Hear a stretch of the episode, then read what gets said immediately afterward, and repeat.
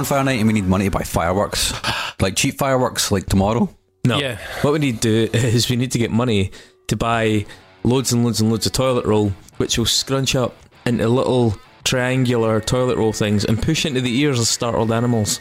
Oh yeah. That's, that's very, very My girlfriend's very told me that she's read uh, two news articles of puppies having heart attacks. over the last Puppies? few da- f- last The few days. humanity. I know Humanity. exactly. You. Well, give us some money, we'll save all the puppies. I think that's fair, right? Yeah, easiest way to Imagine having a heart easiest attack way over to a give us puppy, money huh? is to sign up to our Patreon. How Yep. can puppies get So any it's- more excited? It's patreon.com forward slash unsung pod. Donate to our puppy fund. That and is, you get stuff in return. that is. I feel like we're Photos of exploiting the puppies. deaths of puppies. We're not, we're, we're saving puppies. How are we, we're not really going Yeah. to use that money to save puppies. That is. If that's I what mean, the public decide I'm they want us taking to a do, stand then- here, right? If, if we get, I'll buy one roll of toilet roll. Uh, you you honestly go around putting it into the ears of puppies with heart murmurs. Any puppy I can find. I, I think this is false advertising, and I think what we're doing under the guise of comedy is actually uh, profoundly unethical. I mean, is this to say, is this different from any other week? Yeah. Uh, yeah, so go to patreon.com forward slash unsung pod. Give us, uh, check out the rewards and stuff like that. That'd be really good. And then you can see if you want to donate. You obviously do want to donate, though, right? You don't not Yeah, want you definitely do. I like, It's worth it. Especially if It's you've the got right like, thing to do. Think of the puppies. What's a bargain? We got like a thousand pound lying around. Like, definitely just chuck it our And way. if you don't do it, then I'm going to spend the next week running about startling puppies. I, thought, I thought you were going to say just go around kicking puppies. Just no, randomly come kicking on, I was trying to keep it funny. Mm. That is funny. It's just dark. No, Well- I mean, there's there's a comedic line between Startling. the image of me running about trying to sneak up on puppies and frighten them, or tell them things about the impending financial collapse, hmm. As opposed to me just ki- kicking cute little animals. That's, The impending financial collapse. I think we've probably fucked this episode already. Ah, fuck it. Who cares? It's your Uh, birthday, Chris. That is it's your my birthday. birthday. Uh, we could have asked for money last week and put it towards my birthday. I know, but we didn't. No, do that. Hence, I'm fucking doing nothing. Like one of my mates is buying me a pizza, and then I'm coming home to watch the Walking Dead. Excellent. That sounds exciting. So just a couple of shout outs here. Apparently we've got nine due. I think I've done some of these, but we'll do it again because I didn't mark them as complete. No, we've definitely done some of these because I have definitely seen these, said these out. That's cool. They get a bonus. It's, Yeah. yeah. Um, Tim Russell, I know I've said your name before. Jason, definitely said your name before. And I fucked up your surname, so I'm not going to say it again. Blair Charbonneau. Charbon. Yeah, Charbon. I mean, that's like a French place. Um, Mark Adam, uh, Kenny Bonella. And new guy who just joined us today, Sammy Edwards. Thanks, Uh, Sammy. Um, and if we forgot your name, please let us know. Thank Um, you. You'll all enjoy have treats coming to you soon. Yeah, enjoy your benefits, which the people who are listening to this probably don't have, and they should go to unsungpod.net forward slash donate and do that. Donate. Donate. Great. All right. Onwards Thanks. with the Let's podcast. get on with this.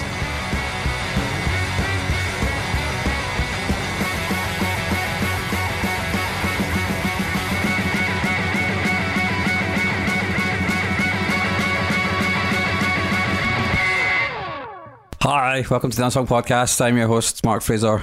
Uh, uh, He's your host, Mark Fraser. And he is your host, Mark Fraser. yeah. Oh, you, you remember we used to actually You should do that. Introduce each other. introduce each other? Yeah, Yeah. Uh, well. I wonder if we can pinpoint Sitting- what episode that, that actually got When it dropped. collapsed. somebody can. Well, sitting across from me is the birthday boy, Mr. Chris Cusack. Yeah, it's Happy Chris's birthday. Happy birthday, It Chris. is I. Are you 40 yet? Are you like I'm 45? not, I'm not 40. Oh, no, man. But I am Closer to 40 working than on my 30. dad bod. I'm working on trying to expand that area below the moobs but above the, the kind of like paunch. Yeah, what would you is call that? It's like it's where your stomach actually is. You know, it's where the food lands. Yeah. And you get that kind of weird phase in a male life where if you're not a gym bunny, it just starts to protrude just too much. Just because? It's just it's just there and it's like you start I'm gonna, I'm gonna call that the Grinch That's what it feels like. It feels like a Grinch well, it's going to destroy Christmas. Um, but uh, yeah, uh, I'm I'm working on that, try to force that steadily outwards. Have you had a?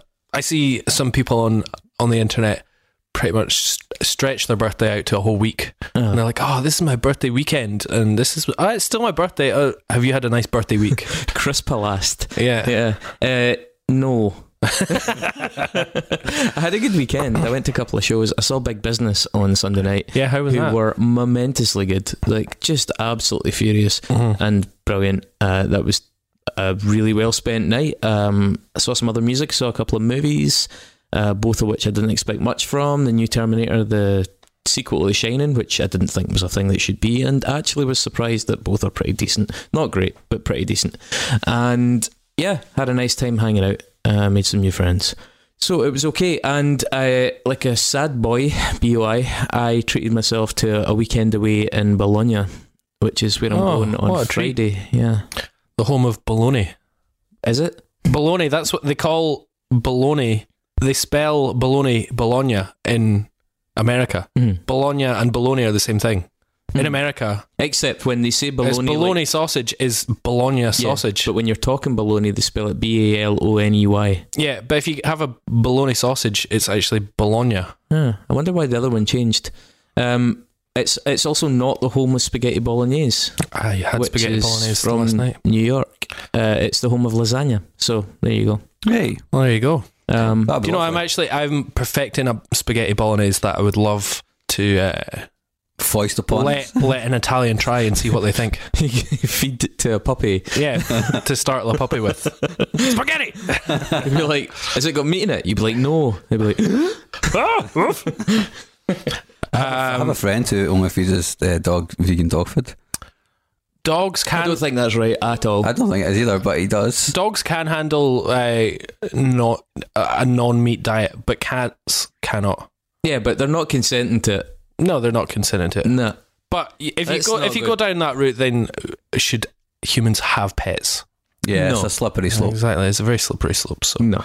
uh, Mark, Yeah, how, hi. are, how are Hey. you? How's your week been? It's been okay. Um, yeah, I, I, don't, I can't. I was trying to think there what I've been doing for the past week, and I can't fucking think of anything. I, I, I hosted a lip sync battle on Working Friday, and I wore a spectacular. Oh, suit. you looked yeah, how did that amazing. go? How did your DJing go? It was great fun. Um, yeah. Did you, did you see a picture, David? Oh yeah, he looked sharp as hell. Oh, yeah. I'm going to wear it at our club night, Jeez. Jeez, oh. and it's going to be glorious. Uh, it is the cheapest suit I've ever bought, and I'm, I'm fairly certain that if an open flame was near me, I would definitely go on fire. Um, but it was also the best fitting suit I've ever had, despite the fact I've had many tailor suits. It was still the best fucking fitting suit I've ever had. Working on your dad, bud. don't know what that's all about. Um, uh, it was it was made of stars. That's all I can really say. Yeah. Yeah, that was fun. Um, I spray painted my hair silver.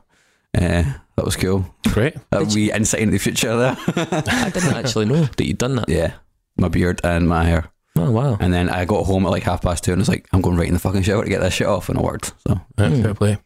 On Saturday night, I went to see a hip hop act called Injury Reserve. They were playing in a.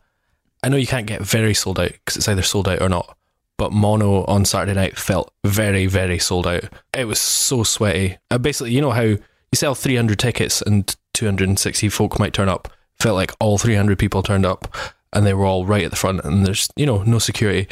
And the band have, they just turn on the smoke machine and the only lights they have are big, huge strobe lights facing the crowd. Mm. And it was uh, quite a sensory overload. But it was good, yeah. It was like one of those shows where a lot of young people were very excited to be there. And uh, it was interesting. I like how we now talk about that from the perspective of people Of that don't old people. fit in that category. yeah, exactly. I don't. I definitely don't fit in that category. It's just anymore, there so. in the tone. But um, I was a young person excited by the album we're going to talk about, Mark. as was I. Yeah. I was thinking about it um, when I was doing the research, and this I think this might actually be the first hardcore record I ever bought. Oh, really? I wasn't that young Yeah. and I wasn't that excited. So uh, Yeah. let's crack on. Let's get your. so, what we're talking about? We're talking about uh, "Pass the Flask" by the Bled.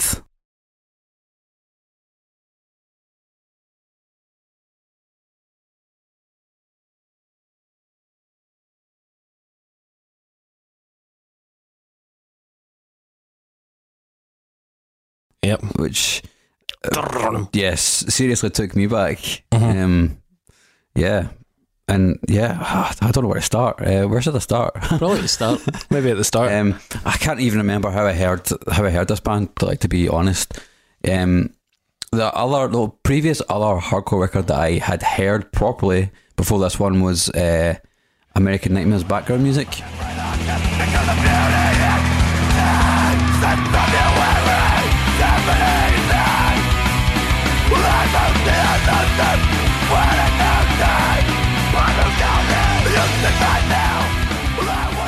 And the reason I heard that was because I uh, seen a review of it in Kerrang. It was it got five Ks, uh-huh. uh, and that was super abrasive, unlike anything I'd ever really heard before.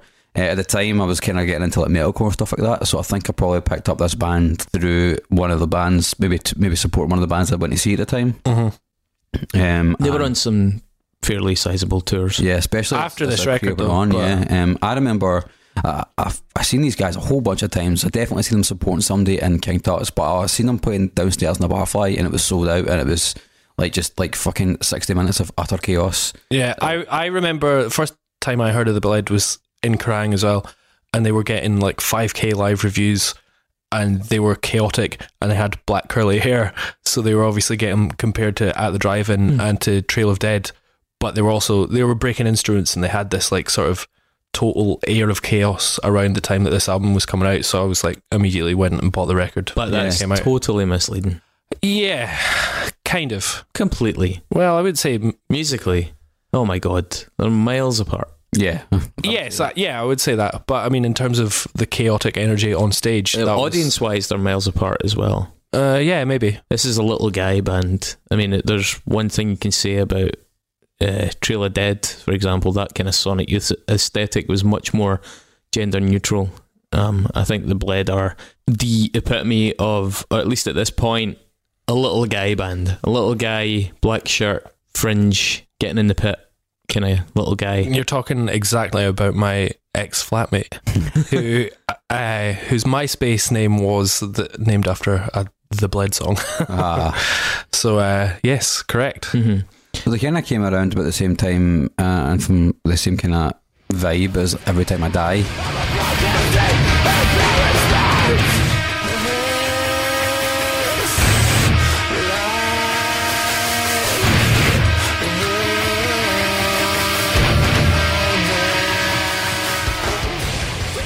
Um, this album was 2003, but they Yeah. already had two EPs prior to that, a self-titled one, Mhm. and Mm. What was the other one called? one other one was called Something uh, First Crash. his First First Crush. Crush. Yeah.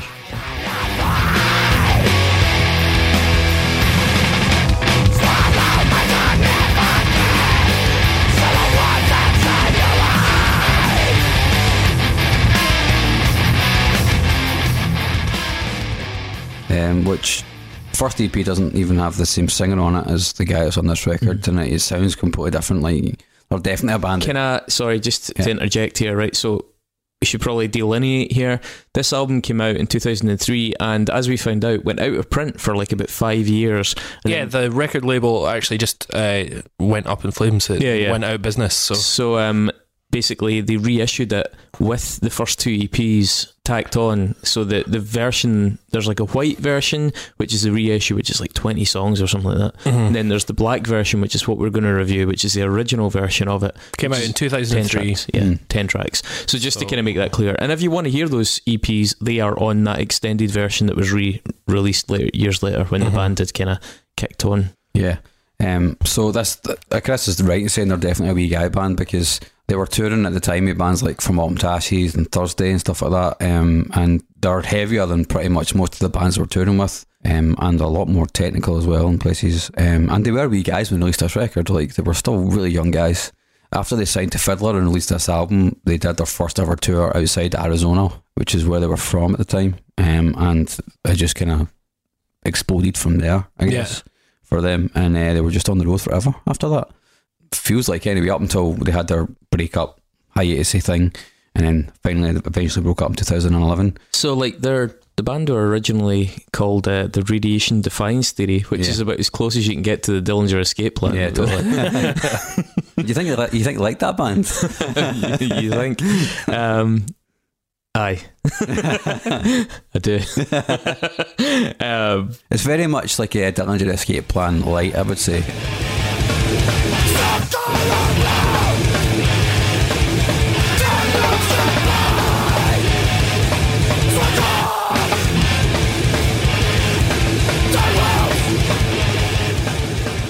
They take a lot of a lot of influence from like metalcore, more like unearthed kind of stuff. Maybe even like songs to fan the flames, revenge, uh, refused that kind of thing. There's a lot of refused in here. Also on- on their on the second record as well, there, you can hear a lot of refused. it's like coming in. earlier refused, though, right? Yeah, mhm. Yeah, and I, I remember in the like the li- the reviews that Kerrang had, they were like it's metalcore but with a very refused influence, and also an at the drive-in influence, just in terms of like maybe the higher up guitar, sort of melody bits and tapping and stuff like that. Even, I mean, it's but not- it is within that metalcore structure, and it's you know, completely apolitical though. yeah, no, absolutely. It's all about late teenage heartbreak Yeah. and stuff Mhm. like that. Did, did the singer quit the day before they recorded this? Is that Yeah. right? Yeah, apparently so. Mhm. Which is uh, interesting. To, to it's like a Mike Patton situation, right? Like, here, do you want to sing on this record? By the way, you need to do it tomorrow. Uh, And the, the only weird. so and the only person that's been in since the start is Jeremy Ray Talley. Is that right? yeah, That the guitarist? yeah, he's a guitarist. Yeah. Um, and to be honest, none of them have actually went on to do anything after after the after the band broke up. Um, It's pretty interesting what they have gone on to do. well, J- uh, James Munoz, he he became a he became a stand up comedian.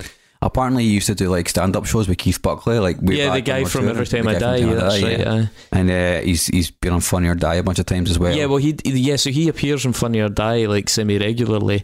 Um, one of them went back to college. One of them, oh, I can't remember. He, he got like a fairly straight job as well. um, and a lot- Because they were broke after the 2011 when the the after the last album they were they were totally skint and they Mhm. broke up. Although the drummer went on to play with Gavin Rossdale a and, bunch. and he played Yeah. in My Chemical Romance as well. Yeah. He Oh, played well. drums for My. He was kicked out of My Chemical Romance for stealing money from the band. It's also like this band have always Robin Hood. seemed to have on stage, but also just like throughout their career had this like weird sort of sense of chaos, uh, like running through them, as if they never really had a plan. Like So- they were like young guys, not really sure what they were doing. So I'm going to be honest, right? This is a style of music that uh, I was sort of into this stuff. I was into variations of this stuff prior. Okay, so from like the very late 90s and stuff, I was into things like Vision of Disorder.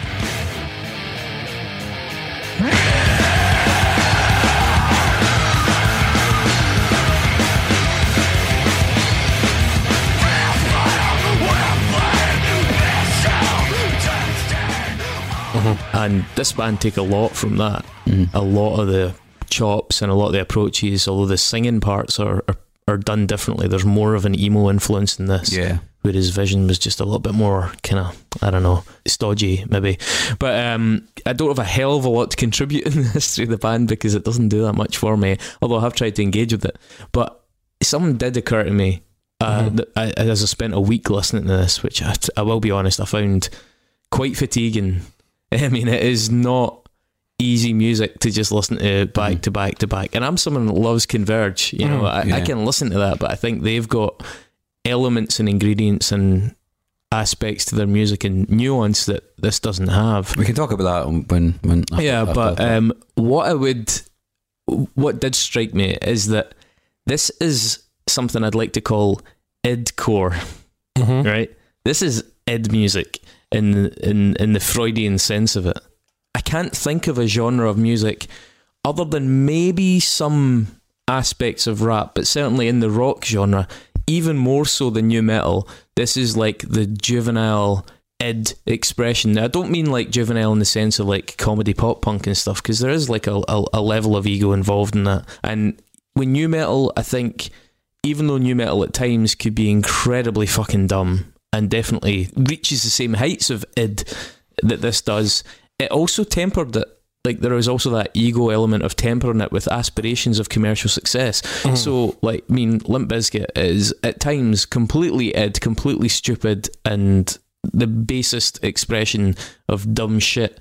But also, they clearly had aspirations and clearly modified their sound and clearly wrote structures and verse chorus and ha- and injected an element of accessibility. Mhm. And then some of the other metallic hardcore bands, some of the other kind of post-hardcore bands, bands like At the Drive-In, also did that. There's an element like they also had a political element, which again shows that ego and even that super ego aspect of moderation on the id. But in this, there are certainly in Pass the Flask. I don't think it's the case later on in, in the albums, but in Pass the Flask, there is like no real commercial aspiration. There is definitely a big audience for this stuff, but there's also virtually no growth potential outside of that audience Mhm. because Mhm. it alienates the real metalheads. Mhm. It, it doesn't appeal to punk rock kids really. There's no there's no real accessible melody in in a proper sense. Uh, the the audience for it that that little guy black t-shirt swinging his arms about pretending he's in a mosh pit when you know the big metalheads will say that's not a real mosh pit mate you'll get battered in a real mosh pit. Mm-hmm. You know that it's inherently restricted to that. I don't think it was particularly focused at women. It was very much dominated by little dudes. I'm sure there are loads of girls that were into it, but I just mean over the piece. I think that's fairly accurate to say. So it didn't really have many other considerations, and it was, as we said, apolitical. So there's no real temperance of that. You know, it, it's chuggy, it's nasty, it's frantic, it's got a kind of, it's got a lack of self awareness in the kind of way that it just sort of goes for like shouting and screaming to that whiny self pity. Uh-huh, that kind of really alienates a lot of people as well. I'm not trying to shit it. I'm just saying it's very, very much to me the most pure expression of a lack of concern for the other Yeah. possible potential around it. It's just id music, id core.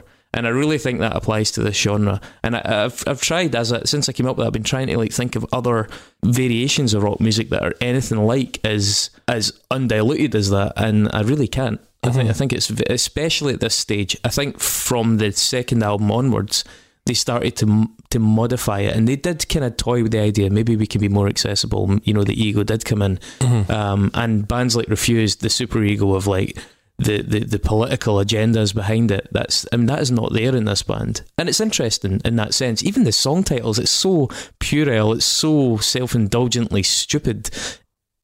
And I don't necessarily mean that in a kind of pejorative sense, but I just mean it's just unconcerned with anything. Um, and I, I don't know. I find that kind of interesting. I think it's something that alienates. Uh, it alienates me as a listener, and I'm, I'm, I, I- I know quite a few people that are alienated by that, even though they like heavy music. And that's why bands like Converge, who had a much more uh, had like a self awareness, had a, another level up of like, right, okay, we've got this, and I think a lot of the parts of this are definitely comparable. That's some fucking great riffs, Yeah. but they then don't try and evolve it in that self aware way. Uh, that that kind of like higher level. I think bands like Botch, for example, Yeah, no, I absolutely, I, I agree. I kind of, it's weird looking back at this record and going, oh, where was I as a human being when I was really fucking into this and got it? Because I was 18 years old. I was taking a year out and I was working in the call centre in Alness.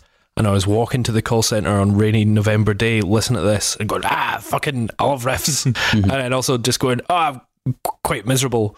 And I was also, you know, you're 18 and you are discovering yourself that you probably don't really like yourself for a bit.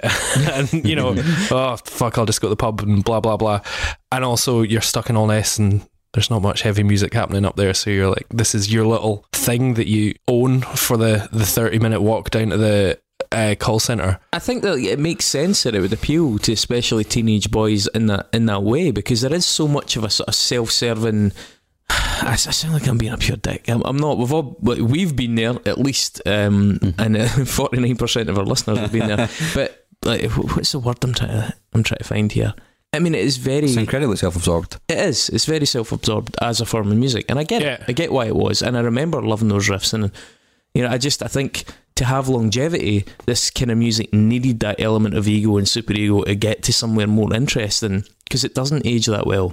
Yeah, it's it's really interesting. Like looking at the, I I was just going through. There were so many bands came out at that that time. Oh, it's it was like an absolute avalanche Yeah. of mm-hmm. like post hardcore and then the metalcore bands, and it's really interesting seeing the ones that have lasted.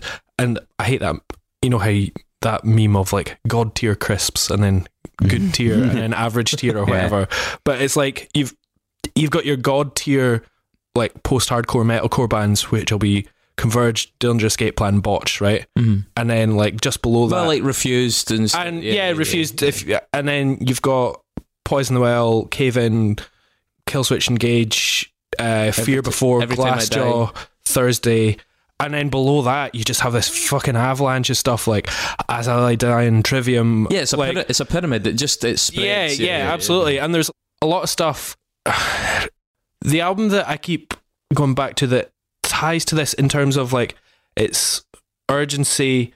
It's got that um, sort of emo part to it, but it's also got the aggressiveness. Is uh, "Watch Out" by Alexisonfire.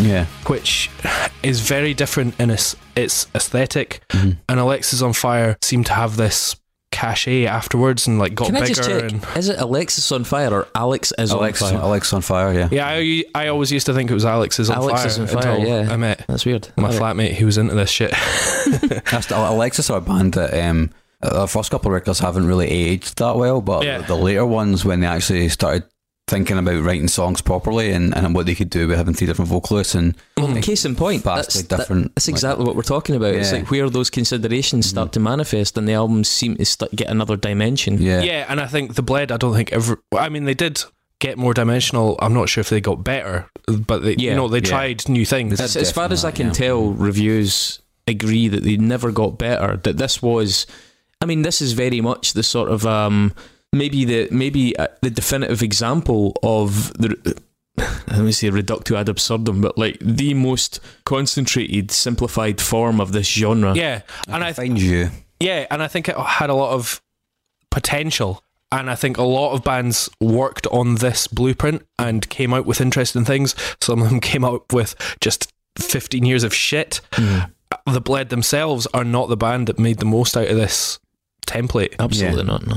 Um, but so- it's really interesting going back and finding this 2003 record that had taken like influences from metal and from hardcore and from post hardcore and like in a very yeah that very sort of single-minded self-absorbed way just created this album out of anger and sort of narcissism and also you know some really good interesting musical things going on as well as just like fucking breakdowns Yeah, it- it- and then what can be made of that a lot of stuff got made out of they're that very much a stepping stone. I think. I would But say so, yeah. like even at this early stage in the, the, the appraisal of it, I, I agree. It became very apparent how significant uh, an album this was. Not that it was the first of that ilk, but it certainly was the most solid example of that ilk at this point and became It was really quite pivotal. refined. Like it, Yeah. was like a, it was like it was like a really refined point for this kind of music. That's one of the reasons why I picked it is because it encapsulates possibly the end of a kind of scene that was happening, but also something which would go on to define like a huge amount of other music at the back of it. yeah Um, because there were a lot of bands like doing quite similar things like thursday from autumn to ashes mhm. um, There was bands like Drowning Man as well Yeah. that were like a bit further down the scale.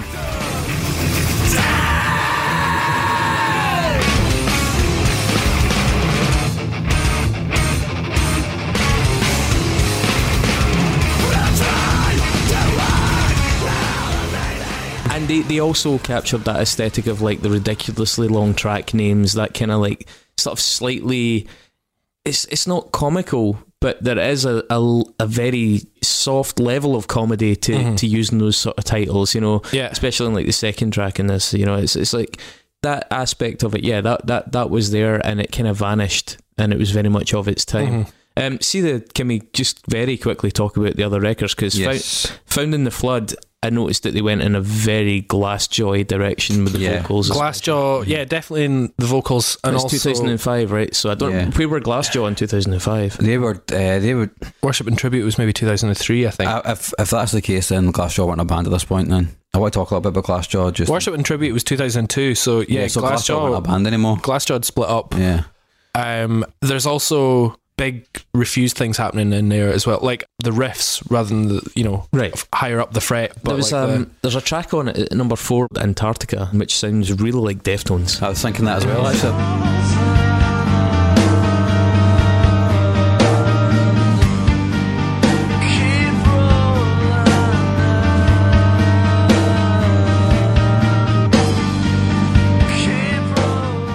on that record, Hotel Coral Essex is probably one of my favourite Bled songs because it's it, you can see it should fit him Pass the Flask. yeah, and Last American Cowboy as well is Yeah. that's still their most played on Spotify, I think.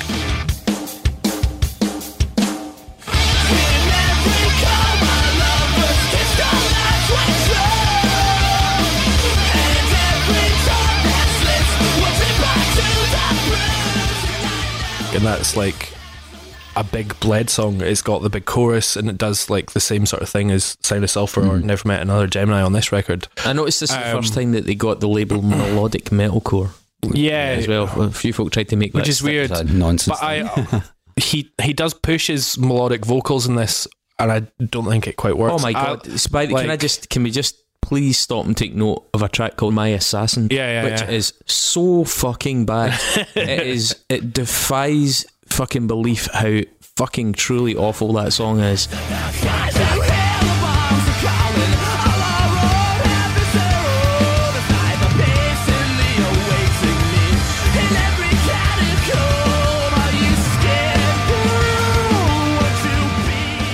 Like I know he's going for the Glassjaw thing. I mean, the mix alone is poor in it mm-hmm. because the vocals are way too naked. The the vocal take is terrible. It's out of tune. The writing on it is fucking dreadful. It's about as bad an example I've heard of that sort of whiny emo take on metalcore ever. Yeah. I mean, Yeah. it's it's truly fucking dreadful. Yeah, his vocals just, I think they quite work on uh, Pass the Flask when he's just pushing it, and they like they sound like a strained sort of cross between, uh, you know, screaming and shouting.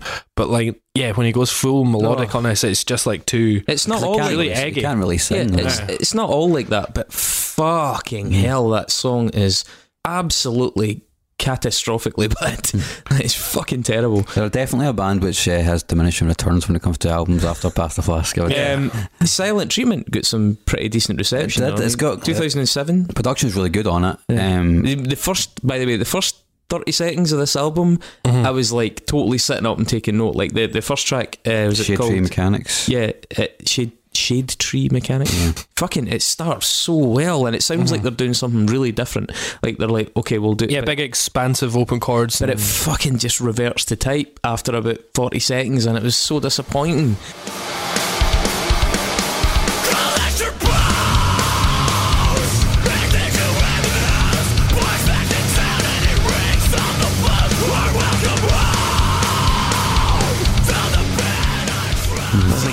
Fuck, man. And then, to be honest, the rest of the thing just really passed me by. I think yeah, you should be ashamed of myself was pretty cool.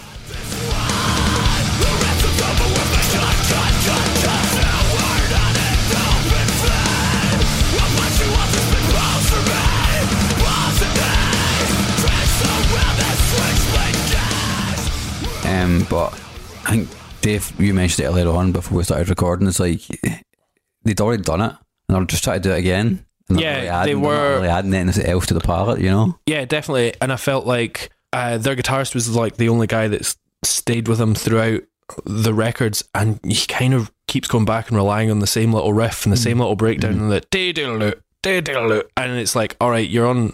You know, by the time you get to uh, Heat Fetish, and he's just doing the same doing kind of for riff, six years You're like, all right, yeah. Yeah. we could do with some It's some more stuff they, happening. they kind of veered away from the as much overt melody. and I say melody in inverted commas. Um, be, in comparison to "Found in the Flood," though, Mhm. like, this was a little bit straighter and harder, and less of that whining and trying to sing. Well, they got Uh, Mark Trombino on board for Found in the Flood, right? So that's like the big Jimmy World, Blink 182, Blink 182 producer. You're thinking, I, I, I often kind of get the impression that Pass the Flask was only supposed to be an album, like you said, I'd like just for them. I don't think they really expected much to happen after it. But then clearly somebody's went, by the way, you maybe have something. So, Mm-hmm. and then they get signed to Vagrant, which is at the time I was A still large indie. distributed by Yeah. BMG um, before Sony owned BMG. Um, and somebody may have said to them, like, if you do something here, you might be able to go to the next level. And they can, they never- obviously never did it because they just couldn't, they just didn't have it. But they- they got was- enough he was the right guy- opportunities. so he was the right guy to get. I mean, the guy's got an outstanding back catalog Mhm. and Yeah. pedigree. Yeah, And they also got enough opportunities. You know, they were on that like Project Revolution tour with Linkin Park, and then they were on like the Taste of Chaos with all those bands. And but as I say, like I also always felt like they weren't a band that were built for that. They like there was no great artistic goal in this band. Mhm. Um, yeah. I mean, as Mark says, that partly comes from the fact that they were not really setting out to do anything big, and then partly from that the nature of that early music that it was so so totally blinkered. yeah. Uh, can, can and we can we just interview oh yeah, about if We- you are hearing, We are some- not broadcasting from Raqqa. uh, it is currently fireworks. Uh, what, what, what, Guy Fawkes. Bonfire Guy, night. Guy, bonfire night in the UK, Guy Fawkes night, and that is the night that Neds in the street typically set off fireworks that some guy in a corner shop sold them that he wasn't meant to. Yeah. So you may hear a It's little, Scares happening right now. you may hear a little bit of gunfire.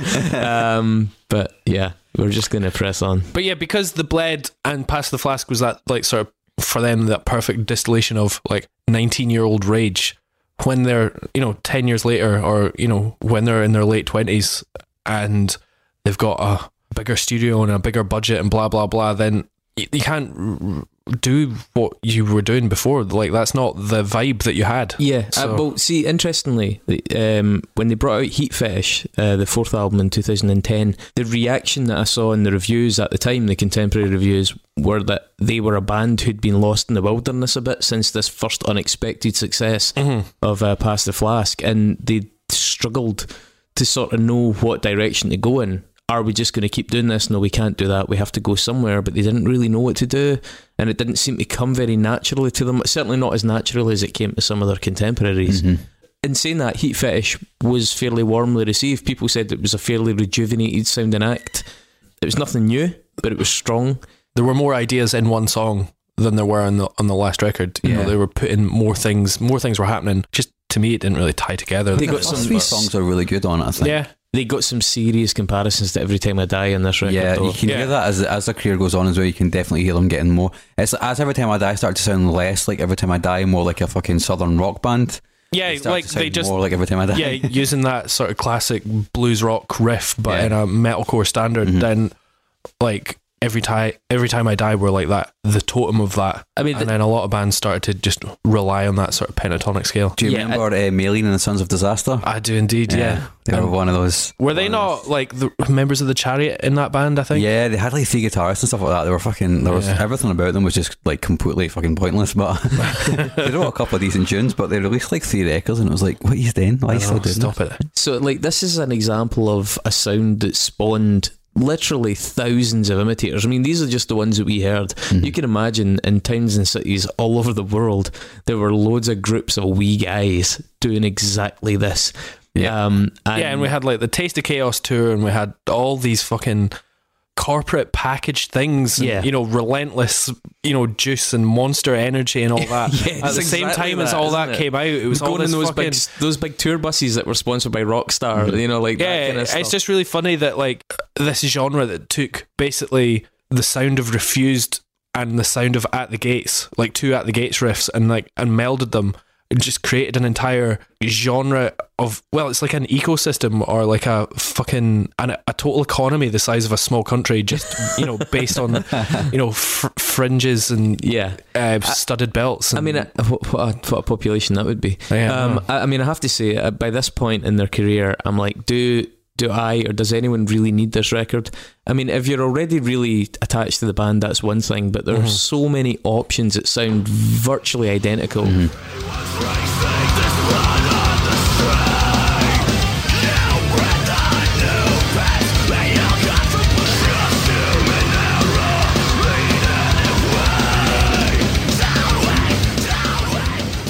and it's doing so little new. Yeah, I'm like, what is the point? And I think they kind of got that yeah. vibe So I as well. say, I think they came in that realization and were like, I think we just patch a guy. yeah, I think really so. have always wanted to play drums for Gavin Rossdale, the That's- singer for Bush. I need to go. I do like the quote that they had uh, when they released when they got like so it was just Munoz and the guitarist uh, Tally who were left, and they got the two new guys in, and they said before uh, Heat Fetish came out that they wanted to rock by any means necessary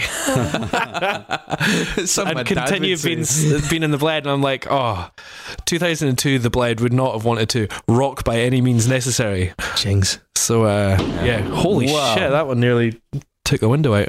It's a, it's a good one, eh? Uh, yeah, so I was going to say, like, do you think, uh, like, see when the, these guys are on like tours like Project Revolution and Taste of Chaos, are like they're like the odd kid in the class, right? It's like, who the fuck are these guys? Mm. Do you think if they hadn't got that taste of success, they might have just been a bit more interesting as they evolved? Yeah, it's, would have been it is in, like, interesting. rooms, like- yeah, I wonder if they'd step continued being a DIY band and playing like you know little two hundred venues around the country, then maybe they just have been a fucking great sweaty hardcore band rather than being having these aspirations of oh we've shared a stage with Blink One Eight Two, so we should probably write a big song. Mhm. I've got I've got that guy's Yeah, phone I number for, that, wonder- for that record label, so maybe we I should don't do know. something. I, I kind of feel like they would just have sort of like fizzled out as like a wee guy's band and then just done normal jobs. I don't know. Yeah, you, you I, would I think wonder. that, but a band, bands like Alexisonfire never did that. But they were they were afforded the same privileges as uh, I guess as the Bled did. But they were they they were um, they always had one ear towards like writing really big hooky you know, choruses. I think the so- thing that makes me think that though is that the lineup in the Bled was always so unstable. I think the band was kept together by the success rather than the success being a result of the Mm. band I, sticking I totally, totally always got that vibe. Yeah. Yeah, Mm. Um, they were like a a ba- This album was a sort of success of circumstance, and then everything else was about to fall apart Yeah. from it. And I think they stuck at it maybe longer than most bands would because they're like, well, we still kind of got uh, attention. We should Mhm. probably just try it one more time. I would. When your lineup is this removed from the original lineup, when you've had multiple people leave multiple positions, and you're basically got one person that's still in it, I, I, I don't. Yeah, I'm not so sure. If if they hadn't had success earlier on, I don't think they would have lasted. I would love to see, uh, or like maybe look do a documentary on where are all of these bands now, Mhm. like all these bands that were idolized and played third on the bill at the ABC, sponsored by Relentless. Horse the band and heavy, heavy, low, low, and Oh the number God. twelve looks like you. How much I think they're still going? God They were, forbid, they were a weird band though. He God- is legend and. A Static Lullaby I and know, but a lot still of remains and the agony scene and it dies today and Saosin. It's quite and- depressing. Yeah, I mean, how that there's a half of German those bands are still going. Uh, exactly. I mean, fucking hell. But there's like a German word. I'm pretty sure for when you're in a crowd or when you look through a window of a high-rise flat or something like that, and you're overwhelmed by the sheer number of lives that there are on Earth, and you can't contemplate that every single person has a story and a life story like you do, and you uh, like you're like, oh no, there's too many people in the world. There, that band, that that word, in relation to metalcore bands from 2005. Uh, is like a, a whole other That word- thing That word core. that word core exactly Yeah. i mean fucking hell i can't imagine all of these bands had guitar techs all of these bands had you know To manage them. vans Yeah, tour Merch manager. guys. exactly Their girlfriend Jesus. that managed them for six months. Uh, um, all right, so Pass the Flask. hmm Why? well, I took like uh, I think I suppose. Uh, mm, mm, let's start- let's start that again. I'm just trying to think about the best way of phrasing this. Mark's like a scared pet. Um, yeah, the, the fireworks are fucking me up now. Um, so my I, I was I've been a, har- I was in a hardcore band before, and my flatmate's still in a really really good hardcore band. And whenever I hear, By the way, just since you said that, Dave's now staring at the window thinking about all those lives. oh man i know and uh, a lot of the a lot of hardcore bands that are kicking around just now, bits of them remind me of this record. So I thought I, I, I thought about this record and thought, well, I think it'd be quite good for this. Mostly because um, I think they are an unsung band because there's a lot of influence from this record that's, that's been on, like we said, to spread. yeah Um, and do I think they really deserve to, to, to be known for that having that influence? Probably not. I think there's more influential bands than them.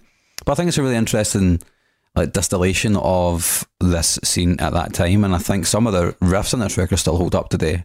I also, I also think it was a hugely influ- influential scene.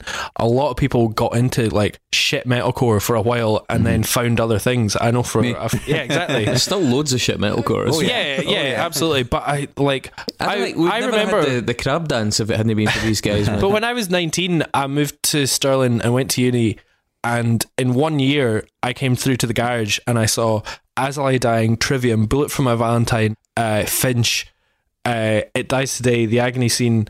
Um, I think I, I counted, I've seen like 14 or 15 of these identikit like metalcore bands. And it was it was just like a, a weird time Yeah, where it was like such a big thing. And then Little guy bands, yeah. Yeah, exactly. And, And and then- everybody's everybody's fucking ripping their songs off of like Kazaa or or Soulseek. Or Oh yeah, I had Lime. I was like finding Yeah. you know the top three on LimeWire and downloading them. and a whole bunch of bands have sprung up because of that like file sharing thing and Yeah. that's a reason I think a reason why a band like the Bled could tour over here is probably because of that it's not because Mm. they're selling fucking records you know what I mean Yeah, Um, those Although they did say that um, that they wanted to get this album out before the internet got big. before the industry collapsed. yeah, yeah Uh, so Red Wedding, which I don't believe is the original title of that track. I think you're right but I can't remember I how can't I know remember. that Yeah, it's some sort of political decision that made them change it. I can't remember what it was. uh, they've had a few name changes on this Yeah. record. We're Yes, talking well, the we're next one, yeah, the next yeah, one, yeah. yeah. Uh, Uh, but Red Wedding's a, a pretty solid start.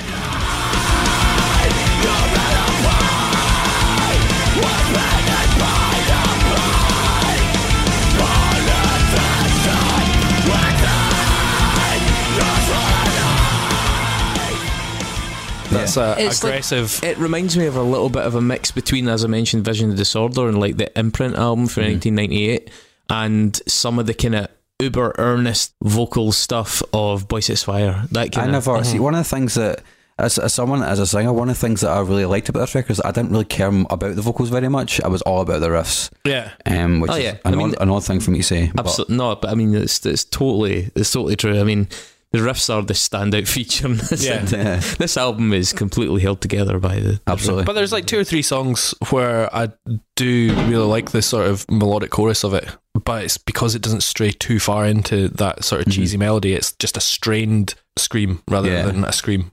Well, they basically set out the blueprint for like how their songs are going to go this, Yeah. like this, right? So you've got like a, a kind of weird mathcore converge bit, then you've got like a slower kind of bit, and then you'll have like a beat down, Yeah. and then like it'll just kind of rinse repeat, like just like Yeah. cut and paste. You know what I mean?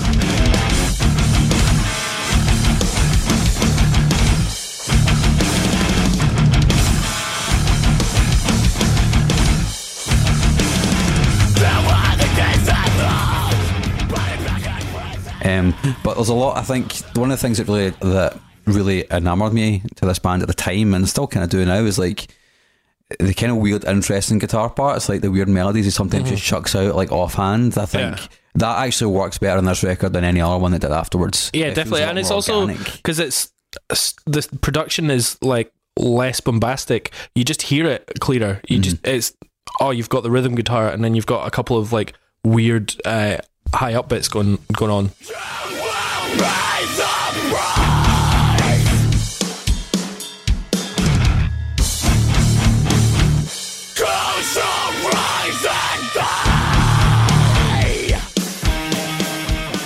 yeah, Weird high up bits. and I'm really on it today. You're using your words. as as someone that was obviously that, that quite liked like a lot of the same music around about this time, this band stood out because they messed about with the strong structure, which was quite which a lot of bands were doing more conventionally. They, they Yeah. this was quite unconventional. I'm not saying it was hugely like different because the bands like Converge and bands like Dillinger Escape Plan were doing that, but given the company they were keeping, nobody else was really doing this at the time, and that's how I've. That's one of the reasons why I liked it. Yeah, and then you've got like there's a bit in the middle where there's like a weird slowdown. And yeah, the, it goes. yeah, you get the big heavy like and then just a, a true like yeah. yeah They use that. Dun dun dun dun. They use that technique. and massively emo lyrics. Yeah. What's a fucking uh, close your eyes and die or something like that? Yeah. totally. I mean, yeah, some of the lyrics on this are like hilariously Awful, fucking yeah. awful, but I mean, you're also just like, oh, I'm 18 and I'm got this pumped up loud and like, I See, what a fucking riff. I wonder if I wonder if part of that is has been self conscious as well because like James is a comedy writer, he's always been a comedian. I wonder if he's like deliberately deliberately fucking with us and going, by the way, this is like the most cliche thing I can think of in a space of a day. No, I You think know? we're I think we're giving a, a bit too much agency to him. man. I don't He's know, like- man. Like the second song's called it was called Dale Earnhardt Seatbelt. Well, I think the title of the second song is like very tongue in cheek, and the approach to changing it to "You Know Whose Seatbelt." You know, I, I I get it. So this is a guy that died whilst playing his Tamagotchi. Is that right? No, it was uh, called Dale Earnhardt's uh, seatbelt. Dale Earnhardt was Yeah, a very, very the- famous NASCAR driver. Ah, he died- died. whilst feeding a Tamagotchi. no, What? no, he died. He died of his injuries that he sustained in a crash at Daytona Hey, hey. 500. He wasn't doing was his driving- Tamagotchi he in the was doing Daytona 500. The- Apparently, he was feeding the Tamagotchi. While doing his Where have you got job. this from? We're gonna have to do a fact check here. Dale Earnhardt, Uh, death of Dale Earnhardt, death during the Daytona 500 on February 2001. Earnhardt was killed in a three-car crash on the final lap of the race, collided with Ken Schrader because he was feeding his Tamagotchi. No, he was not feeding his Tamagotchi. he was doing the fucking Indy 500, the Look Daytona up, 500. Look up Earnhardt feeding Tamagotchi. Tamagotchi. just well, you can you guys can just listen to the sound of fireworks in the background though. Mm, mm, no. There's, Google has does not give me any result. Hmm, jury's out. Uh, I, I mean, the jury's out and going, What is Chris on about?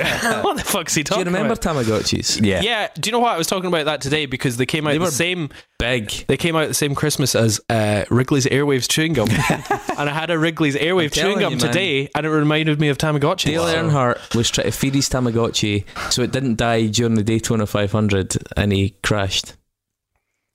Um, I, I, I'm calling shenanigans on that. Uh, so anyway, a seatbelt. Let's talk about your seatbelt. Uh, this is like the fundamental text for this kind of music, Yeah. man. It's such a distilled version Mhm. of what this sound should be. yeah. Yeah, the, but the the drumming stands apart from a lot of other bands in this genre.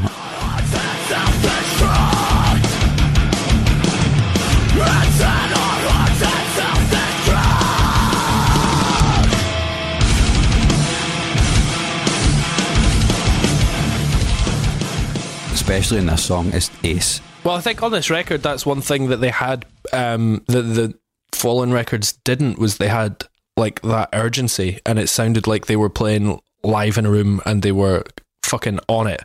Whereas when they maybe had that space to sit down and record, they lost that chaotic energy that sort of held them together in the beginning, and um, they just sounded like a band going, "Oh, I would maybe we could put that riff in." Whereas this just sounded like four people going very fast. yeah. Yeah. It does. It does have a little bit more of an injection of melody in this one as well.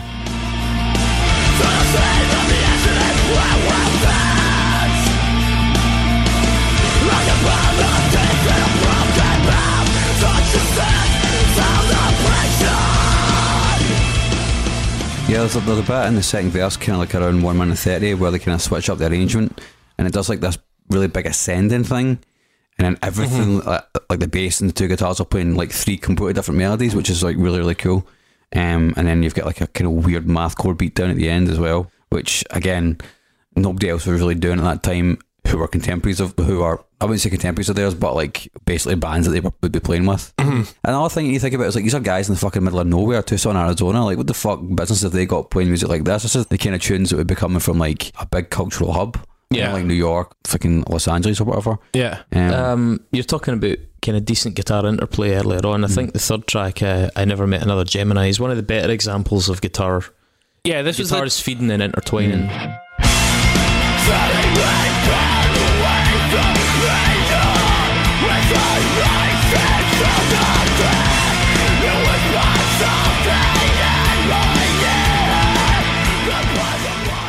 This is one of my favorite tracks when I was listening to the album back in the day. But the vocals are fucking stinking. Ah, see, I don't mind the vocals because it just adds out that wee bit of melody that you kind of want.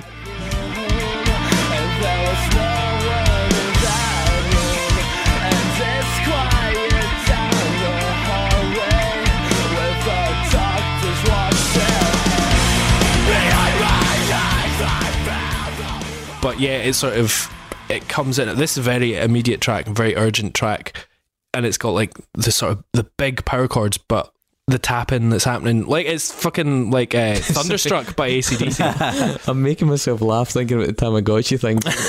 Because if that turns out to be wrong, I'm to be like, I mean, I'm truly, I'm intrigued. did I black out? like, was this a dream? But yeah, then they like as the uh, verse is going through, you've got that wee tap in, which is very ACDC thunderstruck actually. But um, I fucking Yeah. hate ACDC. I hate ACDC as well. But I this hate is, this is AC/DC. better than ACDC. Oh, yeah. yeah. And when they drop the melody bit, bit in this, it sounds fucking epic, man. Yeah. With that kind of off time beat down again.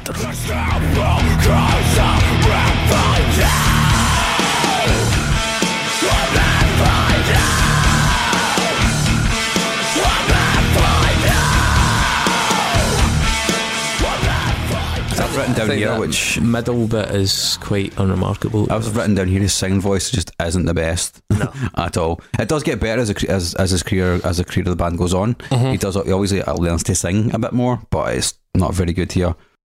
Ruth Buzzi, better watch her back. Yeah, It's a quote from Wet Hot American yeah, Summer, is that's that right? Yeah, uh-huh.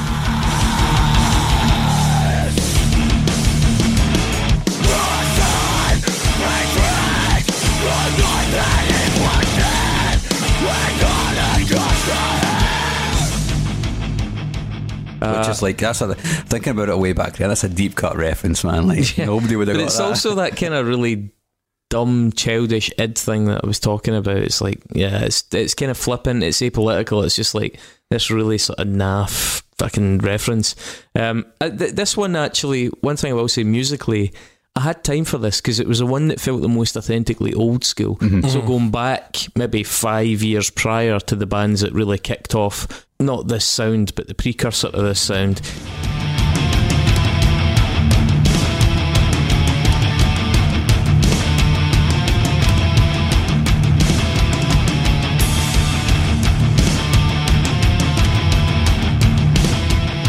it felt the truest to those influences. The really chuggy bit in the middle felt mm. quite authentic to that, like they were Yeah. wearing their influences on their sleeve. Uh, and there's a really good beat down in this at 210 as well. It's Mhm. it's one of the. I've the got that as well, like pure converged style sort of Yeah. thing.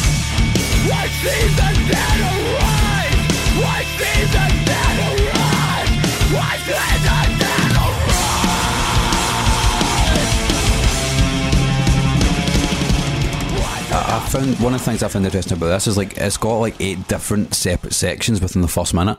It's like just completely different things they're doing, like a bit, a bit of this, a bit of that, a bit of this. But then you've got the big, then you've got the big beat down, and then another beat down, the one you're talking about, Chris. Uh, the drumming again is fucking insane in that song. Like Mike Pe- Mike Pedicone, despite the fact he may allegedly be a thief, um, is a is a I fantastic I don't hold it drummer. against him because he stole from a band that deserved to be robbed. and they've now reunited. so they're going to rob Yeah, loads of we people. should rob them a bit harder. um, Sound of Suffer. Sulfur, Sulfur? yeah, sound of sulfur, and sulfur, Suffer's better. sulfur's spelt wrong as well, which is really strange. Oh well. Um, It's don't- I don't spelled know if- really wrong on my page because I've written Suffer. Um, Um, but uh, the drums on that. This isn't the favorite drum take on this record.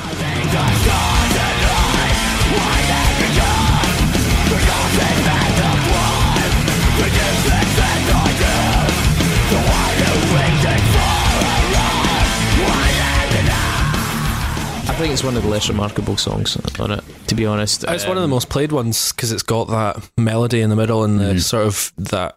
Yeah. Big emo end. The, Yeah. To be honest, the real standout for me in this one was the size of the beatdown in it. The Yeah. beatdown in it is Yeah, it's pure pit pretty carnage. hectic. Yeah, yeah.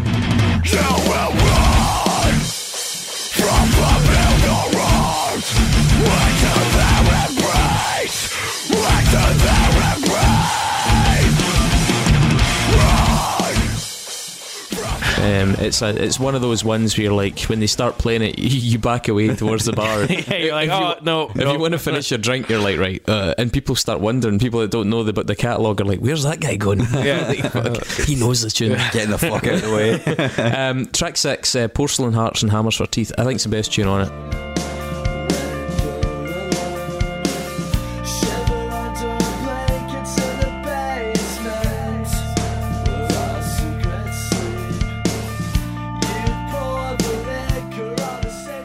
That's got the most emo song title in the whole fucking world. Yeah, I man. know. Like it's very But off the era. Is, yeah. is it emo though? Hammers for Teeth? It's not a very emo thing. Bands that are from up to Ashes and their training stuff were doing like song titles. But, you know, it's got that just opening as lyric. easy as That's this. as fucking metal as it There's nothing more emo than I'd burn alive to keep you warm, baby. you know. So, Touches. But hey, that that got me when I was 18 because Yeah, uh, I lived in a very cold part of the house. And look how you turned out. Exactly. See when Um, the big riff comes in at two minutes twenty, man, it's just it's like fire breathing. yeah.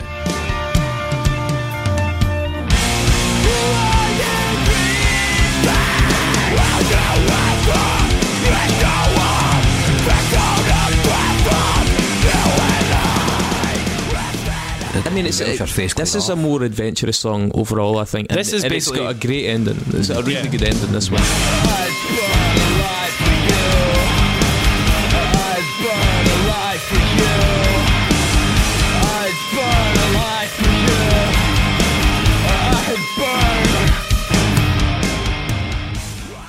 Um, what I will say, I noticed some interesting comments about this online.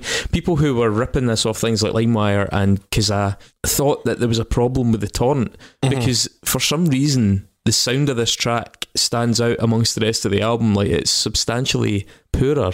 The quality, Yeah. it's I, I don't know. Maybe sometimes these things happen at the mix, especially if the mix wasn't done in one long, you know, session. If it was done Yeah. bit by bit or revisions were made, but this track has like a different sound quality that Totally. maybe. But also, I mean, this is the first one where they've got clean guitars on it and stuff like that. So maybe, uh, Yeah, maybe just- maybe uh, it was over. Maybe they had a maybe it was different done approach to recording it. It's or- a shame because I think it's the strongest song. but Yeah. it suffers from the, the, the audio quality. It a wee sounds like it all like the vocal sounds like it's got distortion and so much compression on it that it sounds like it's got a lisp almost. Like the. You've mentioned this before, actually. when he's screaming, right? but it's like a and Sharon Van Etten and Chelsea Wolfe. That's deliberate. Like that's a deliberate thing that's been done. This I just think it's a, but it's probably just bad production because it does sound really strange. Um, but What's- you're right. I think it's probably one of the best songs on the record. Yeah, I think it's the best constructed song. It's just a pity how the, the, the mix turned out. Um, get up, what is it? Get up, you son of a bitch. 'Cause Mickey loves you. Because Mickey loves It's from Rocky Yeah. one or two. I can't remember. Right, okay, Rocky something. But that's a minute and a half of just hardcore.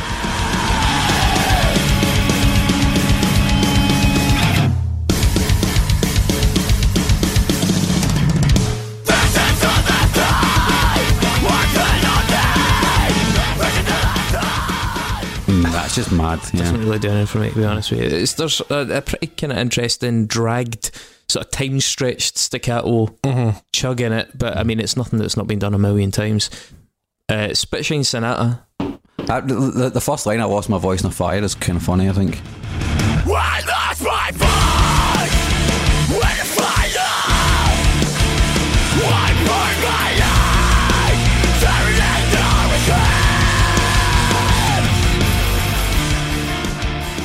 liked it. It's good. Yeah. It's all right. It's this is a song that I think sounds as close to most of the people that rip them off Mm-hmm. as any. Certainly from this album. Mhm. Like, I mean, I'm not like it's not their fault that Yeah. people ripped them off, but this song is lost amidst the fucking deluge of stuff that came after it. Yeah. You know I mean, It's, it's probably the most measured, the- and it sounds even more measured because of the insanity of the last song, which is just a, Yeah. a minute 30 of chaos.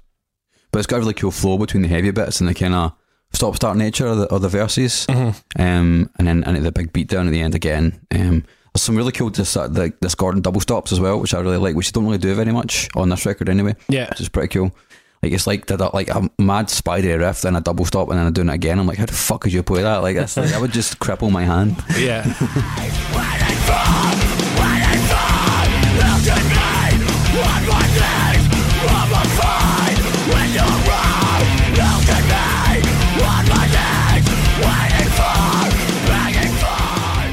would definitely get. maybe he's got extra hands. Maybe, That could be it. maybe he's got extra fingers. Then we are the industry. Sort of adds a bit of Should have ended it with song. dynamic. Yeah, it's a really good album ender. I think actually. I like the title. Yeah.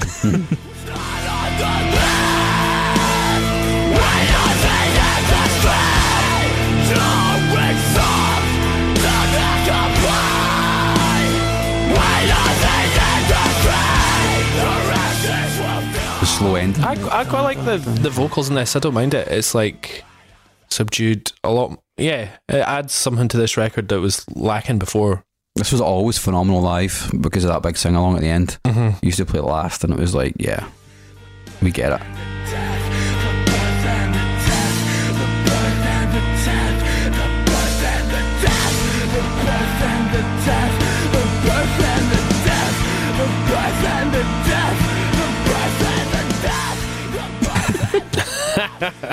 you guys get it. And then nothing we see leaves this room, which is kind of cool. I was always confused as to why this was here because we are the industry should probably be last.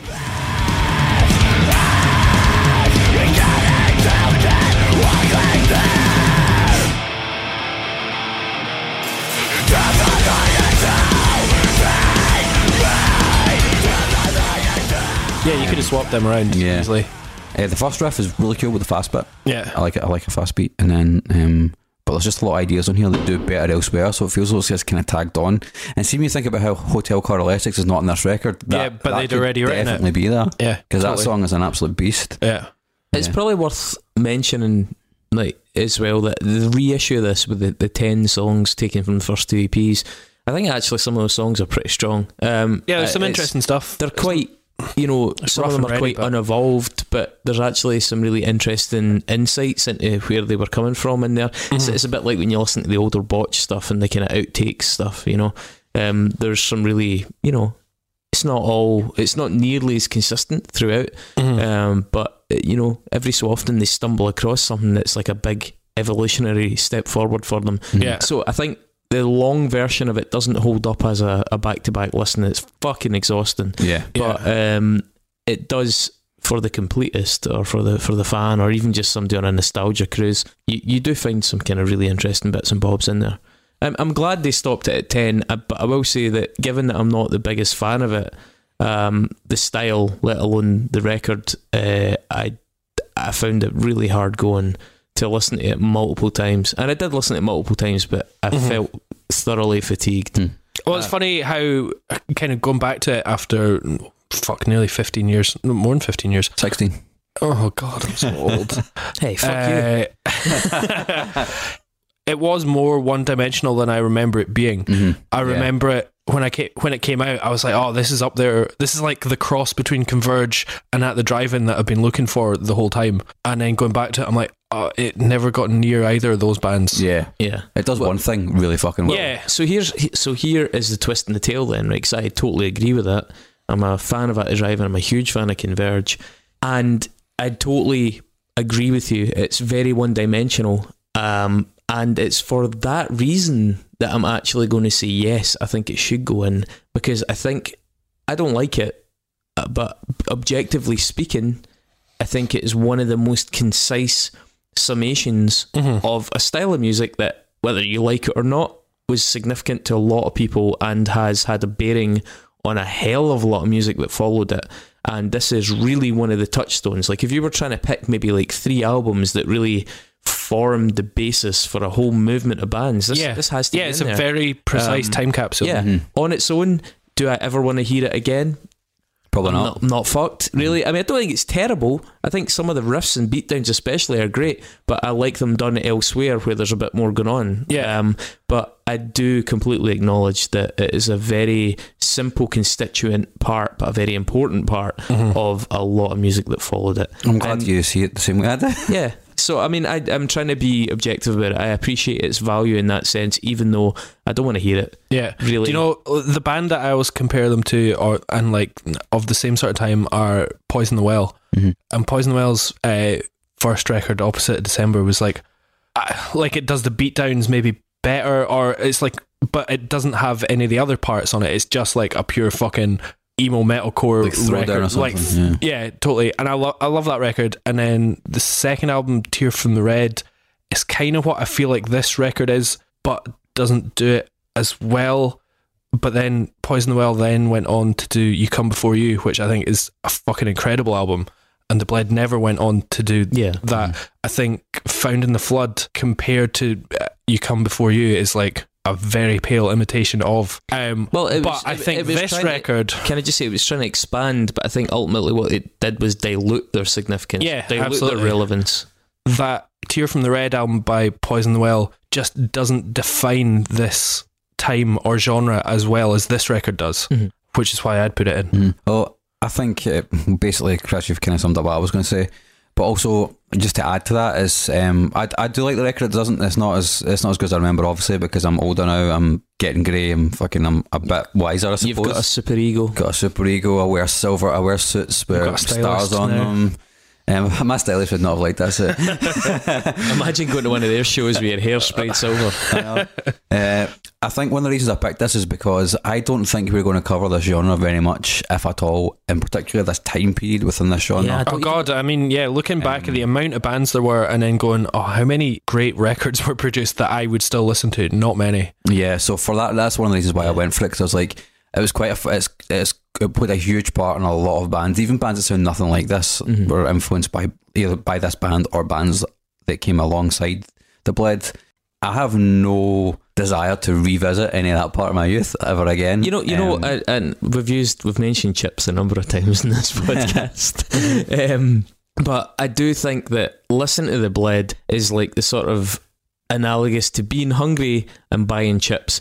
It's not fulfilling any other nutritional needs. It's not particularly good for you. You're not really going anywhere with it. Yeah. You're not developing any of But your. it's quick and it's satisfying. It's quick and satisfying and basic and chunky, and that's it. It's just Yeah. carbs. It's just like Yeah. fuck it. Yeah. And it's good chips. It's like a good, well cooked French fry. Basic as fuck. I would even Chips. say chunky uh, chippy chips. Yeah. Mm. Yeah. I mean, chips. Just Chip. what you can't go wrong with chips, mate. Just use a bag of chips, mate. Yeah. Um, so I think this should go in. Um, I, Yeah. yeah, I mean, I'll side with it. I've, I've made my, uh, you know, that's with caveats, but yeah, overall. And me too.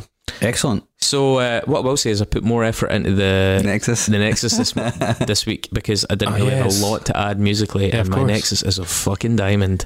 I got maximum Nazi in my Nexus. Oh, fucking hell. Of course. The, this is the first time we're seeing Nexus tonight. Will it be the last? What do they have in store for us?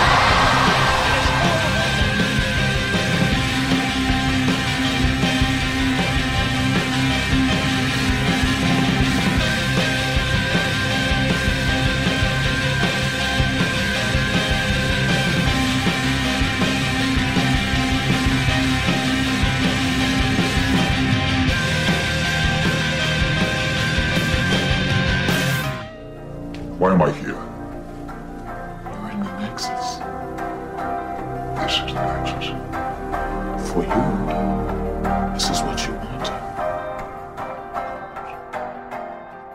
So, uh, Mark, who are we trying to get from? We're going from uh, the Bled to Warren Ellis, the writer, as suggested by the North Race on Twitter. So So that's Warren Ellis, not the member of Dirty Three. The writer, comic Writer. book man. I mean, Warren and- Ellis from Dirty Three may also be a writer. And he Yeah, that's may true. Yeah. Feel hard done by. All right. possibly. I'm sure he can, right? Yeah. Um, Well, yeah. Well, uh, uh, so you take it away. yeah. So uh, as I've mentioned before, uh, I kind of showed my hand a little bit. Mike Pedicone played in this band. He also would later go on to drum for and be kicked out of My Chemical Romance. When My Chemical Romance started to gain recognition, um, Gerard Way went on to write a comic book series called The Umbrella Academy, which started in, t- in 2011. One of his biggest influences as a writer is Grant Morrison.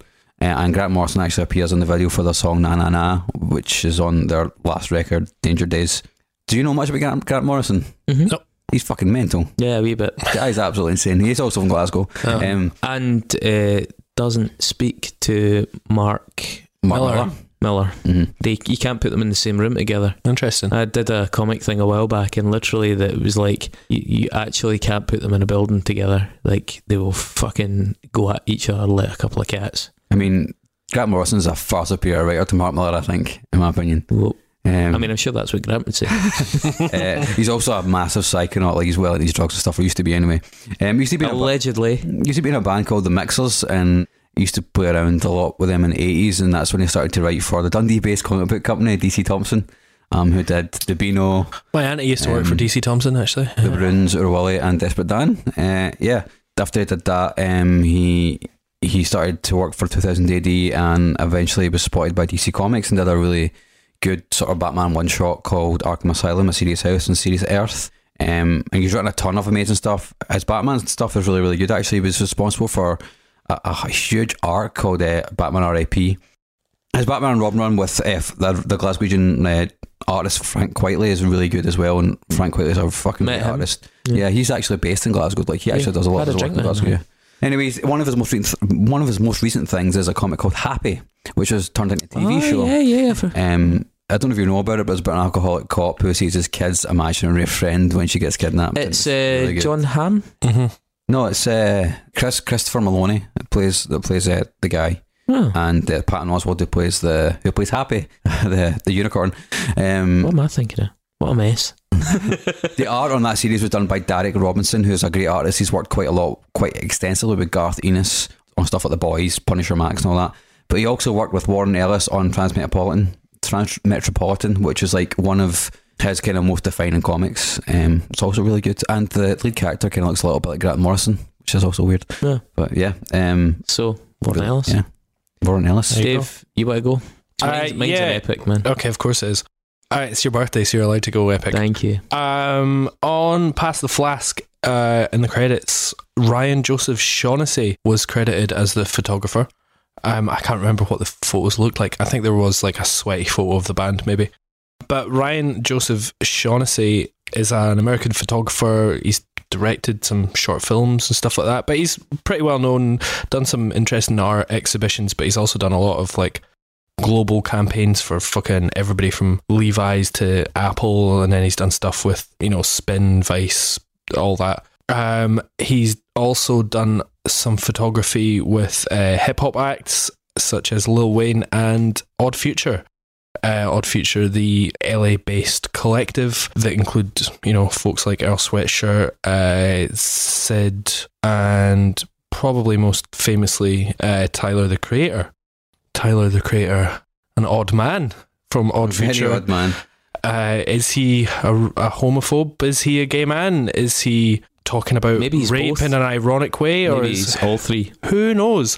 One thing he was So I would suggest that Milo Yiannopoulos is all three. well, yeah.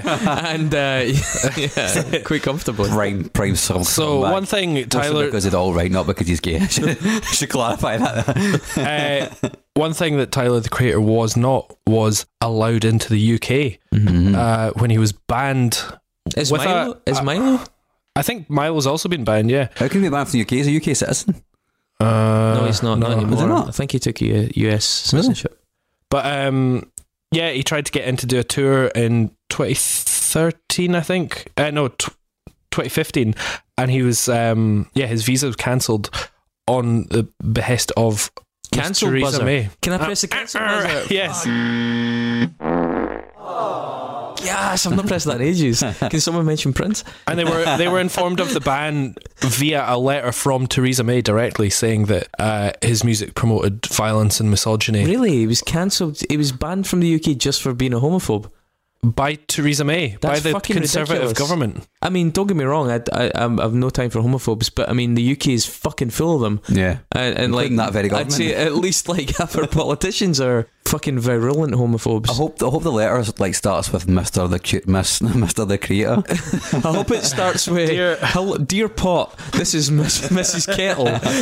Uh, so Theresa May, I mean, oh, she had a, a golden period. One of the Uh, best prime One of the best. Yeah. Oh, What a premiership she had. Uh, and one of my favourite parts of that was her fucking stupid little kneel bow bow thing. You know, what a curtsy to the Queen Yeah. when she like leaned forward and then she was photoshopped in a very awkward position in front of all things. But I mean, Mine was her she dancing. yeah, she's oh Jesus Christ, Theresa May. But um, yeah, that um image of her sort of looking like the Queertop man, you know that game where you try and run and press all the bands, and she's just about to fall into the Queen.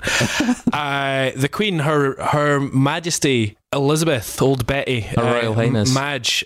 It's just come out recently that uh, she demanded a speaking part as part of the 2012 Olympic opening ceremony when she met James, aka James Bond, uh, and he came around as part Daniel of the Craig. whole Daniel Craig, yeah, whatever his name is, Daniel James Bond, um, and yeah, that was that whole um, He jumps out the plane shit and jumps out of the plane and like a fake queen jumps out of the plane and they land in the thing. But yeah, so uh, James Bond, obviously, uh, James Fleming originally did Ian it. Fleming. I've just put James in there fucking Mate, don't let the fireworks scare you. You're fine. Uh, but yeah, um, James Bond has also been continued as an ongoing thriller comic book, uh, of which one of the lead writers is uh, Mr. Warren Ellis. Oh, I did not know that. Yeah, so um, yeah, it actually looks really classy. It looks like proper, like sort of sixties good spy shit vibe. You know, like his that the James uh, Ian Fleming's estate, they still like commission other writers to do James Bond novels. Yeah, I think like a few big names have done Yeah, them as Sebastian well. like- Faulks did one. yeah. Um, yeah. So you ready for Stop this? getting Bond wrong. You ready for this? No. oh my god. Man, I'm going to touch on some nice bases here. So, The Bled performed at the 2010 Bled Fest, no relation, which is held in Michigan each year, or was actually until this year, and May of this year was the last one, alongside Strike Anywhere. Uh, Thomas Barnett, who's the, string, the, the singer of Strike Anywhere, was interviewed for a 2017 article about punk rock and Antifa in The Guardian. Uh, the article, I think, is titled No Fascist USA. They will be on this podcast at some point. Yeah. Yep. Um, things are really kicking off outside, by the Yeah, way. as soon as you mention Antifa, that's that like. um, also interviewed as part of that article with Mr. Jello Biafra and a Mr. Brace Belden. Brace Belden, why did I know that name? Do Chris? you know the name Brace I know that name. I don't know This why. is so fucking interesting, right? Brace Belden was initially a member of a band called War Crime, that's Crime with a K, who are from San Francisco, uh, alongside his bandmates Brutal Sean, Ma- Brutal Sean. Brutal Sean, Max Retard, and Pat. I like Pat. It's amazing. Part of me um, and they were, I mean, I would, I, I think you could probably classify them as sort of non PC punk, like slightly trolly punk, a bit like Anal Cunt to some extent. Um, they had songs like Give War a Chance and Mind Kampf. But I mean, uh, Brace Belden is Jewish. His family are Jewish, so allegations that he was being, you know, flippant were he was, yeah. there you go. Nicely like- underlined there. like fucking Siege of Berlin.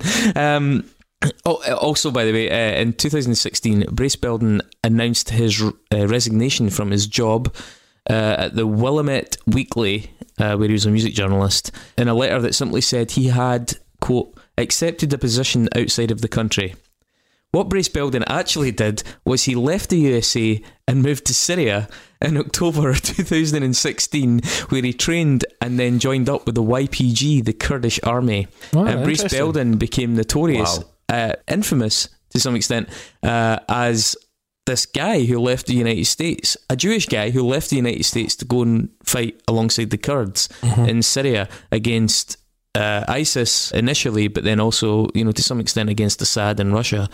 And fascinating guy, um, really, really interesting guy. Apparently, there's a, a film that's at least been provisionally approved uh, with Jake Gyllenhaal lined up to, to feature in it That's about mad. the story. He's he, he's so funny as well. Seeing his interviews, he says uh, he, he kind of laughs off some of the kind of mythology or mythologizing around his history. He's like, yeah, basically, uh, until I went to Syria, all I'd all I'd really done was wank. um, but Well, Brace, is that not all of any of us really do? really, really interesting guy. Uh, in 2017, Brace Belden was one of the top, the, the first three people nominated for the rectorship of Glasgow University. Really? Mm, yeah, of course. Um, also nominated in that year was Milo Yiannopoulos, Ah. No, crossing Uh, the streams, guys. who, by the way, fucking absolutely threw a hissy fit when, when he was not. When he was not- not- yeah, when yeah. it was uh, when it, people started to Was it, react. to Anne, it. was it, uh, Anne, was it, who was it that became, was it Amber Ansett? Mhm. Yeah. Milo Yiannopoulos became a host on uh, Infowars. Uh, Didn't see in- that. Plot twist, didn't see that coming. 2017 maybe I think I think it's about 2017 maybe 2018 before he was cancelled and booted off the internet and demonetized uh, for sort of tacitly approving of uh, child abuse. Um, Infowars obviously the absolute shit show uh, online channel of Alex Jones with some like 4 million people watching uh, every episode or tuning into every episode Alex Jones, there's a really interesting internet meme that talks about the similarities between Alex Jones and Bill Hicks, with people even sort of comparing the two like for like, photo for photo. As a Bill Hicks fan, it's fucking way out of order because Bill Hicks stood for so many things that are absolutely antithetical to Alex, to that Alex Jones stands for. I think the problem is the parallels, things like some of the conspiracy theories, JFK, that kind of stuff. Um, another interesting parallel is that uh, Alex Jones was filmed at the Waco siege, and Bill Hicks filmed himself at the Waco siege. If you actually go to Sacred Cow Productions, you can get a whole bunch of rarities of Bill Hicks. One of which includes uh, his sort of self documentary. I don't know how to really. I don't know what you'd call it. It's basically him filming himself, reporting on it for nobody really, and uh, you know he later incorporated that into his live sets about the Sherman tanks blowing fire into the buildings and stuff like that. Also, at the Waco siege, selling bumper stickers, uh, various sort of uh, survivalist and kind of militia related bumper stickers, was Timothy McVeigh. Oh yeah, I knew that. It's a fucking crowded event. Yeah. I know. Uh, Timothy, he was actually interviewed on a number of th- things uh, while he was there selling those stickers. You can see Mhm. the interviews online. Um, and Timothy McVeigh, shortly after that, started travelling around the USA, especially around gun shows, selling all manner of paraphernalia, including a book called The Turner Diaries. Um, the Turner Diaries, which you may cast your eyes over and see, I have a copy of it over there.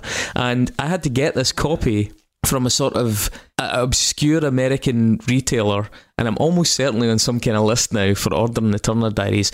It is fucking horrendous. clearly. But I Mhm. mean, given the things that I research and read in my No, your enemy is Rage Against time. the Sh- mm, Yeah, I Rage mean, I said. absolutely wanted to fully appreciate what the Turner Diaries was about because it's so so central to the the white uh, supremacy movement and the militia movement in the United States.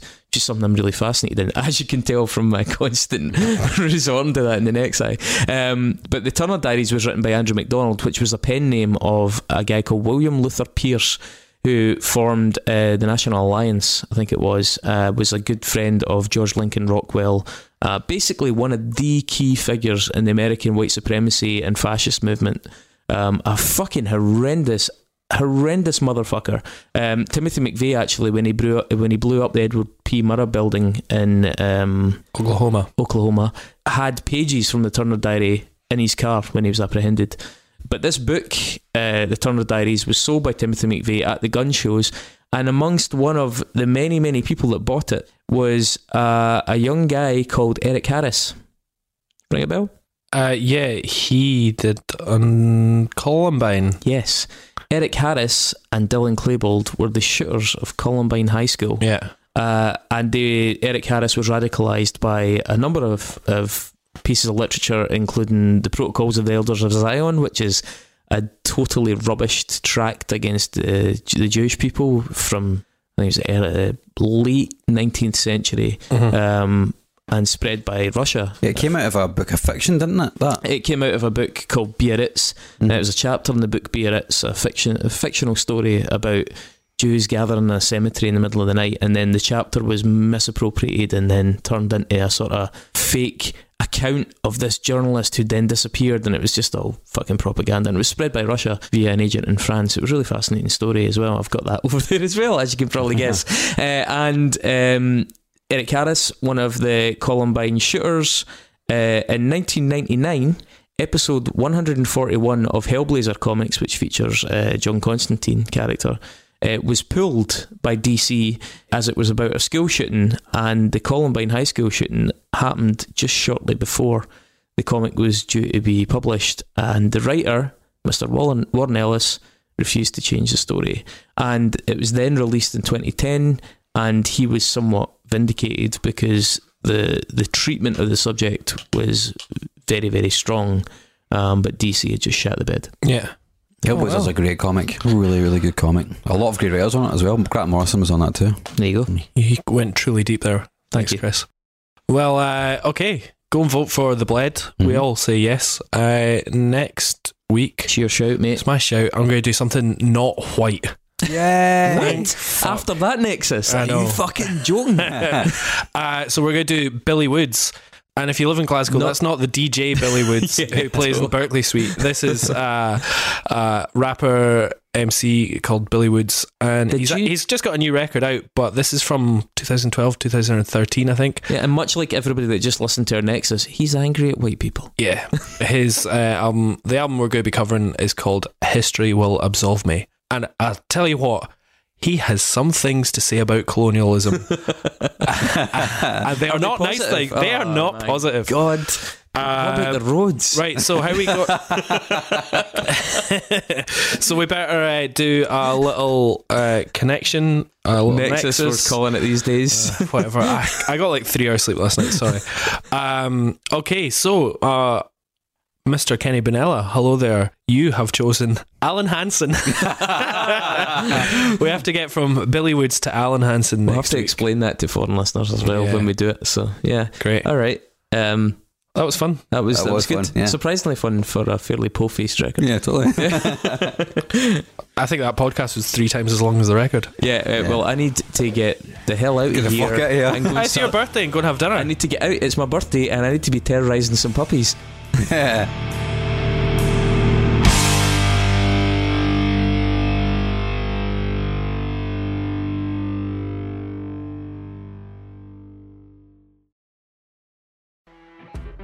You know when you're listening to a true crime story that has an unbelievable plot twist that makes you stop in your tracks? That's what our podcast, People Are the Worst, brings you with each episode. I'm Rachel. And I'm Rebecca. We're identical twins who love true crime cases that make you say, didn't see that coming, and we hate the people responsible for them. Listen to People Are the Worst now on Apple, Spotify, or wherever you get your podcasts.